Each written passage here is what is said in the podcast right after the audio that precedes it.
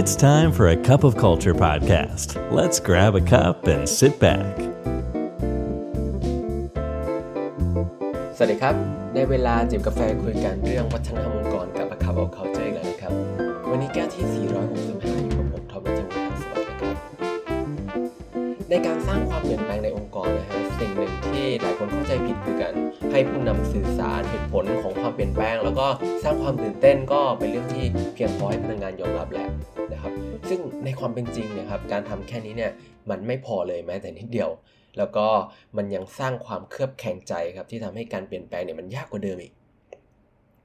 แต่ก็มีสิ่งสำคัญอย่างหนึ่งครับที่ทำให้องค์กรสามารถที่จะช่วยปรับตัวและเปลี่ยนแปลงได้สำเร็จมากขึ้นครับไม่ใช่แค่กับการเปลี่ยนแปลงครั้งใหญ่ๆครั้งเดียวนะครับ แต่มันทำให้องค์กรเนี่ยสามารถที่จะปรับตัวรับกับสถานการณ์ใหม่ๆ ได้ตลอดเวลาเลยก็ว่าได้ แล้วสิ่งนั้นนะครับก็คือวัฒนธรรมองค์กรที่พร้อมเปลี่ยนครับ และเป็นสิ่งที่ควรสร้างให้เกิดขึ้นก่อนการเปลี่ยนแปลงใด ๆ ด้วยนะฮะ โดยวัฒนธรรมองค์กรที่พร้อมเปลี่ยนเนี่ยจริง ๆ มี 6 องค์ประกอบดังนี้ครับ อย่างแรกเลยก็คือการมีการอินฟลูเอนซ์ครับ ก็คือคนที่ไม่ได้มีสถานะเป็นผู้นำโดยตำแหน่งครับ แต่เป็นคนที่มีอิทธิพลต่อคนอื่น จากการที่อาจจะเป็นคนที่ได้รับการยอมรับจากเพื่อนร่วมงานครับ หรือเป็นคนเก่งขององค์กร มีความสามารถในการแบบเข้าถึงคนง่ายมี networking อะไรอย่างเงี้ยครับ หรืออาจจะเป็นคนที่ทุกคนเคารพครับ โดยรวมๆแล้วเนี่ยก็คือคนที่มีความสามารถในการอิ f ฟเ n นซ์คนอื่นครับ แล้วในการที่ถ้าองค์กรทำงานกับพนักงานที่เป็นอินฟลูเอนเซอร์เหล่านี้ตั้งแต่เนิ่นๆเนี่ยครับ การสร้างความเปลี่ยนแปลงเนี่ยมันจะทำให้การกระจายตัวต่อไปยังพนักงานคนอื่นเนี่ย ทำได้ง่ายมากขึ้น คนอื่นยอมรับความเปลี่ยนแปลงได้มากขึ้น อาจจะมุมที่ว่าถ้าเกิดอินฟลูเอนเซอร์เหล่านี้ยอมรับเขาก็คงเห็นด้วยเหมือนกันประมาณนี้นะครับ นอกจากนั้นเนี่ยมันยังช่วยให้พนักงงานเนี่ยมองเห็นการเติบโตของแผนการเปลี่ยนแปลงอย่างเป็นรูปเป็นร่างอีกด้วยนะครับ ต่อมาก็คือเรื่องของ ownership ครับเราทราบกันดีครับว่าเวลาที่พนักงงานรู้สึกว่าตัวเองมีส่วนร่วมกับการเปลี่ยนแปลงเนี่ยเขาก็จะมีความเป็นเจ้าของร่วมมากขึ้น แล้วก็กระตือรือร้นมากขึ้นใช่ไหมครับที่จะร่วมมือสร้างความเปลี่ยนแปลงนี้ แล้วหนึ่งในวิธีที่ผู้บริหารใช้ประจำเลยเมื่อตัดสินใจเสร็จไปแล้วเนี่ยก็คือการจัดประชุมทาวน์ฮอลครับแล้วก็เปิดโอกาสให้พนักงานได้ซักถามกันได้เต็มที่เลย เพื่อสร้างความเป็นเจ้าของครับ แต่ในความเป็นจริงเนี่ยครับแม้ว่าจะเป็นวิธีที่ได้รับความนิยม แต่ก็ส่งผลแย่มากกว่าครับ ราะว่าพนักงานส่วนใหญ่แน่นอนครับก็ชินแล้วครับกับวิธีการแบบนี้ ไม่ว่าจะอยู่ที่ไหนมา แล้วยิ่งทำให้รู้สึกว่าข้อเสนอแนะไหนๆหรือคำถามใดๆเนี่ยมันไม่มีความหมายหรอกมันก็ทำเป็นพิธีไปงั้นแหละใช่ไหมครับแล้วยิ่งทำให้การประชุมในลักษณะนี้เนี่ยมันส่งผลแย่มากกว่าดีครับดังนั้นแทนที่จะมาจัดทาวน์ฮอลแบบสื่อสารทางเดียวนะครับ การคุยกัน 2 ทางอาจจะช่วยให้เป็นประโยชน์มากกว่าก็ได้นะครับ โดยหัวข้อการพูดคุยจะเป็นเรื่องของการมองหาอุปสรรคที่แต่ละฝ่ายเห็นแตกต่างกันครับ แล้วก็ร่วมมือหาทางแก้ปัญหาที่อาจจะเกิดขึ้นระหว่างทางของการเปลี่ยนผ่าน เพื่อให้พนักงงานในแต่ละส่วนเนี่ยได้มีโอกาสในการออกความเห็น แล้วก็มีส่วนร่วมในการวางแผนแบบจริง ๆ นอกจากจะเป็นการสร้างความเป็นเจ้าของแล้วนะครับ มันยังทำให้การเปลี่ยนแปลงขององค์กรเนี่ยมันตรงจุดครับแล้วก็มีประสิทธิภาพมากกว่าเดิมด้วย ต่อมาคือ ความเกี่ยวข้องครับ พนักงานรู้สึกว่าการเปลี่ยนแปลงแต่ละอันเนี่ยมันเชื่อมโยงเข้าหาเขาได้มากน้อยแค่ไหน เพราะการเปลี่ยนแปลงนี้มันมี 2 แบบครับ เริ่มจากการเปลี่ยนแปลงครั้งใหญ่ที่เรากำลังพูดถึงอยู่ตอนนี้นะครับ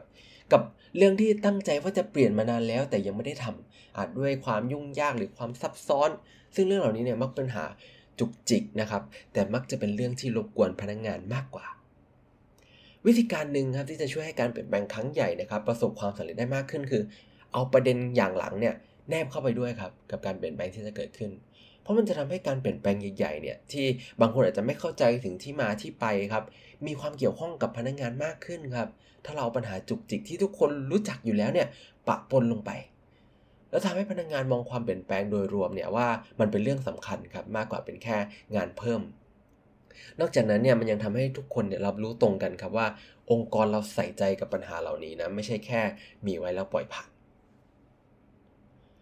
ต่อมาก็คือเรื่องของความเป็นไปได้ครับ ความเปลี่ยนแปลงเนี่ยมักถูกมองว่าเป็นภูเขาก้อนใหญ่ ๆ ที่มันมีอะไรต้องทำเยอะมากยุบยับยุ่งยาก การหาทางให้พนักงานรับรู้ว่าการเปลี่ยนแปลงเนี่ย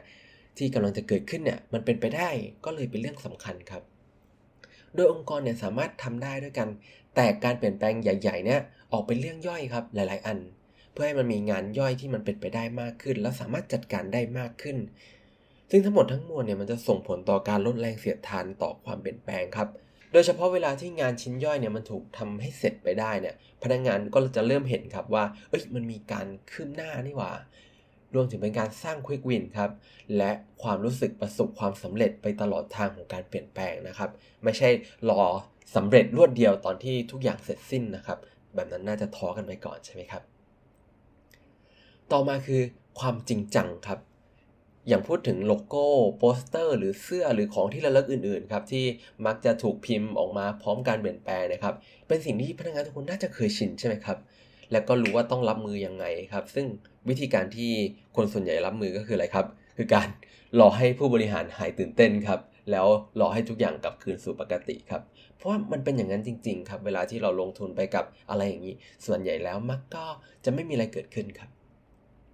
ดังนั้นแทนที่องค์กรจะลงทุนไปกับการให้สัญญาณของความเปลี่ยนแปลงด้วยของขวัญและการตกแต่งครับ องค์กรสามารถที่จะโฟกัสไปยังให้สัญญาณนี้ด้วยการลงมือทำครับ เช่น ถ้าองค์กรอยากที่จะโฟกัสไปยังคืนกำไรสู่ชุมชนใช่ไหมครับ สมมติ แทนที่จะเป็นการทำเสื้อหรือทำป้ายครับ องค์กรทำได้โดยการเพิ่มนโยบายทำงานอาสาได้เงินเพิ่มให้กับพนักงานครับ แค่นี้เลยครับ มันเป็นการส่งสัญญาณแล้วว่าความเปลี่ยนแปลงใด ๆ ที่จะเกิดขึ้นหลังจากนี้เนี่ยจะต้องมีการลงมือทำเกิดขึ้นครับ และมันดีกับพนักงาน พนักงานได้ประโยชน์ใช่ไหมครับ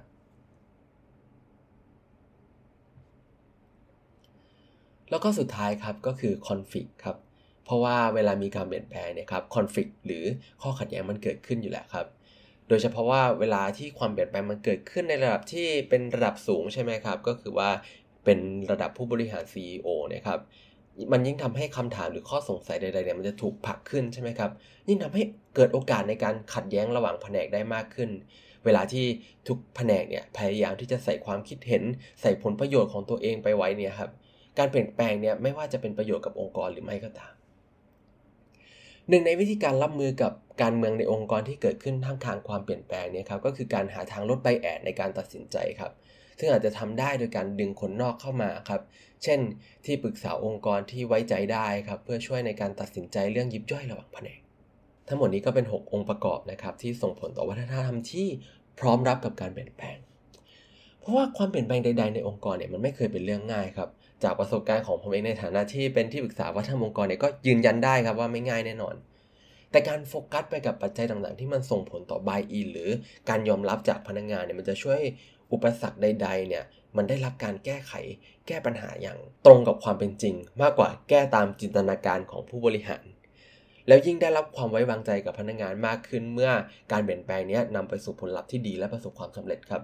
แล้วในครั้งหน้ามันก็จะยิ่งมีโอกาสประสบความสำเร็จได้มากขึ้นอีกครับ และส่งผลกลับมายังความไว้ใจแล้วก็บายอินครับก็กลายเป็นวงจรครับที่สุดท้ายแล้วเนี่ยมันจะทำให้วงจรนี้กลายเป็นสิ่งที่ทำให้องค์กร พร้อมที่จะปรับตัวได้ตลอดเวลาครับ หวังว่าจะเป็นประโยชน์กับทุกท่านนะครับ และสำหรับตอนนี้ก็อย่าลืมนะครับว่าไม่ว่าจะตั้งใจหรือไม่ก็ตามเนี่ยวัฒนธรรมองค์กรก็จะเกิดขึ้นอยู่ดีครับทำไมเราไม่ไปตั้งใจสร้างวัฒนธรรมองค์กรในแบบที่เราอยากให้เป็นกันล่ะครับสำหรับวันนี้กาแฟหมดแก้วแล้วนะครับ แล้วเราพบกันใหม่ในครั้งหน้า สวัสดีครับ